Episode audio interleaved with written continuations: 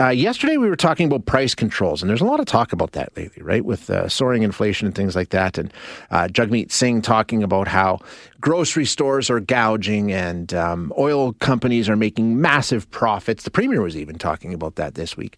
Um, and we got into a discussion about whether or not we want set government controls over pricing. Now, we accept it in some areas, one of them being drug pricing. That's something that um, we all seem to be okay with. And there's actually some new regulations and rules uh, around medicine and patented medicine and things like that coming into effect in our country this summer. Been a long time coming in some of these cases. To walk us through what's happening, uh, we're going to chat now with um, Steve Morgan. Uh, Steve is, oops, just a second here. Steve uh, Thank you for joining us, Steve. Appreciate your time.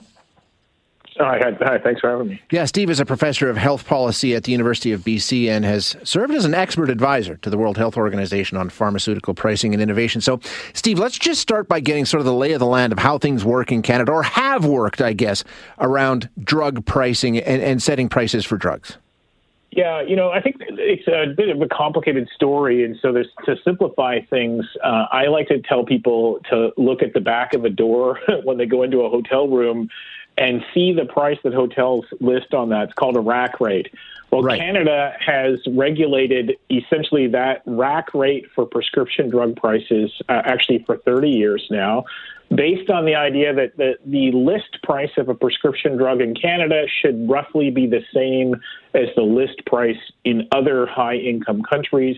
And actually, for 30 years, we've been using countries that were known to have high drug prices, but also known to have lots of pharmaceutical investment, with the idea that if we limit our prices to their levels, maybe the pharmaceutical companies would invest here in Canada hasn't quite worked out that well. We have high list prices of medicines in Canada. That is, the rack rate for our drug prices is quite high by global standards. And yet we don't actually have the level of research and development that we wanted. So the government's been talking for many years now about changing that system um, and made some really innovative proposals this last couple of years. They're only going forward with some of the proposals um, and not the whole package. So there'll be some relief, perhaps, for some drug prices, but not quite the dramatic change that many people were hoping for. Okay, so just uh, for a little clarity around that, when you mentioned the rack rate of a hotel room, the, the one on the back of the door we all know is ridiculously high. and yeah, very absolutely. few people actually pay that rate. If that's the bar that we're setting for drug pricing, it seems like we're not doing that well. Exactly. it, it is, uh, and, and, we're not alone. There are 23 inco- uh, OECD member countries, so, so relatively high income countries, that all do the same thing. We all say, well, we can't really control drug prices that effectively because you know, manufacturers of medicines are pretty sophisticated in their negotiations and, and how they play the game. So all we'll do is look at our neighbor and uh, and assume that, that if we if our list price is the same as theirs, then we're doing okay.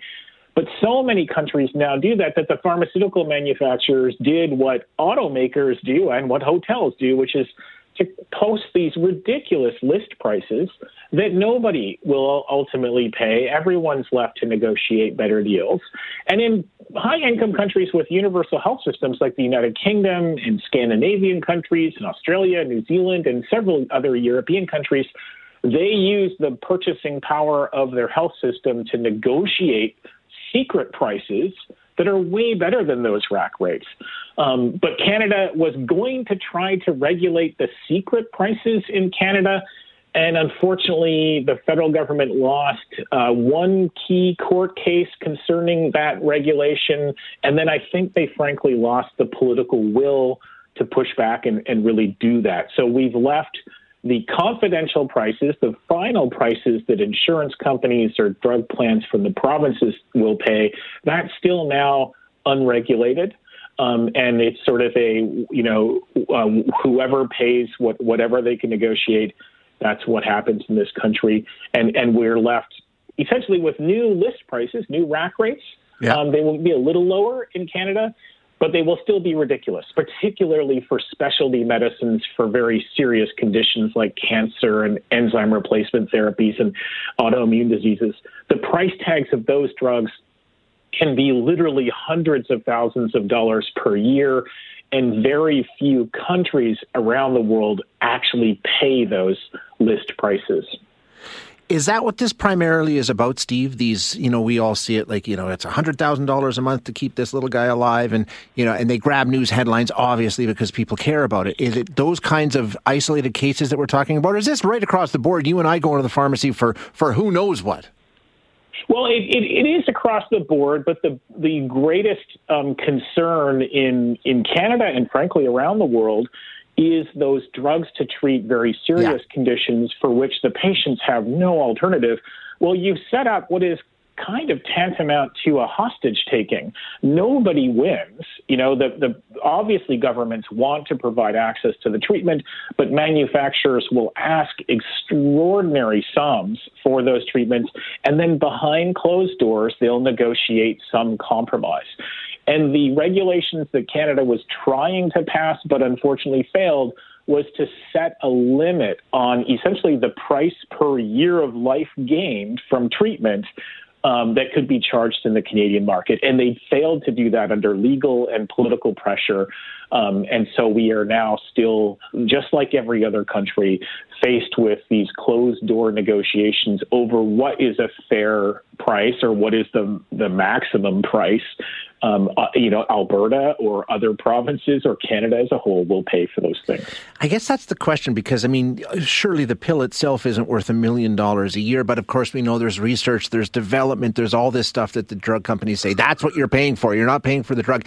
Is there a way to, to actually have these companies justify or give us a cost breakdown that governments can hold up and say, okay, this is why we're paying this much? I mean, does that exist? Yeah, there isn't yet, and actually, I sat on an expert advisory committee for the World Health Organization. I still do because we meet every two years to talk about what they call fair pricing of medicines worldwide. Um, what one of the things that people would like to see is clear, transparent accounting of exactly how much did the the firm who holds a patent for a new drug actually pay to research and development develop that drug? And then how much did we as taxpayers through our granting agencies, whether it's the big NIH in the United States or the CIHR in Canada, but also through our tax subsidies, um, how much did we actually pay for the R&D? And it turns out that the, the research on this suggests that an overwhelming majority of medicines come to market based predominantly on basic scientific discoveries that you, the taxpayer, paid for, but the patent is owned by the firm. And so there is global discussions about being more transparent about research and development costs and who bore those costs. And there is global discussion about setting a limit on what is a reasonable price to charge for any life saving treatment when you realize that um, those sorts of treatments can set up uh, you know, extraordinarily difficult ethical and clinical sure. decisions around. Of course, we want to save lives, but we can't sacrifice the rest of our healthcare systems or the rest of our social programs for that. Yeah, absolutely. It's an awful position. Um, so back to where we started. What are we going to see uh, this summer? What you know? What gains did the Canadian government manage to make on this file? Well, we changed uh, from looking only at seven high income countries with high drug prices as our benchmark to looking at 11 countries with more comparable health systems and, low, and slightly lower pharmaceutical prices. So you can expect to see on brand name drugs some list prices to come down a little bit. Um, however, most of the ones for which this really matters, again, like the high cost new medicines, our provincial drug plans are already negotiating confidential deals that would be below the new list prices for Canada. So, unfortunately, we're not going to see hundreds of millions of dollars saved by our provincial governments, but we will probably see um, patients that are uninsured, and unfortunately, there's far too many of them in Canada. They will get a little bit of relief if they are still filling prescriptions at their own cost um, at what is essentially that hotel rack rate, mm-hmm. an incredibly inflated le- price. It'll be just less incredibly inflated. Still unreasonable, but but a little less unreasonable. Okay, progress. Is there a hope for more progress down the road? Is this the first step, maybe?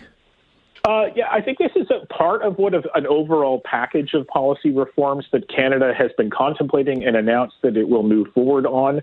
The most important of these is moving forward with a system of universal prescription drug coverage for Canadians, a national pharmacare program, as they've called it. Um, along with that, developing a new organization called the Canadian Drug Agency, which will be responsible essentially for making those negotiations on what we will actually pay for medicines. And if it is negotiating on behalf of all 36 million Canadians as an, a true national program for funding medicines of proven value, then it will have among the best negotiating power for medicines in the world. And it will be able to secure um, not just hundreds of millions of dollars, but actually billions of dollars in savings every year um, which will allow us to have better coverage for everyone mm-hmm. at at interestingly enough at lower cost, which is exactly what we see in countries like the United Kingdom with their NHS, places like Australia with their national prescription drug benefit. They do this. They have a national level negotiation for for universal coverage, and it will, if that comes to fruition, or when it comes to fruition, because the government said they will introduce legislation next year. Um, that has the the, the possibility of protecting everyone who's currently uninsured or facing high deductibles under their existing drug plans, but also consolidating that negotiating power, which is ever so important when dealing with um, manufacturers of medicines that yeah. surely have value, but they also, manufacturers of medicines have their own negotiating power, which we need to be able to balance out. It's a tough one. It really is. Uh, Steve, great conversation. Thank you so much for joining us today. I appreciate it. Thank you. That is Steve Morgan. Steve is a professor of health policy at the University of British Columbia, and as you heard, he served as an expert advisor to the World Health Organization on pharmaceutical pricing and innovation. It's it's a tough one, um, but like he says, it it you're you're facing some pretty tough ethical decisions there.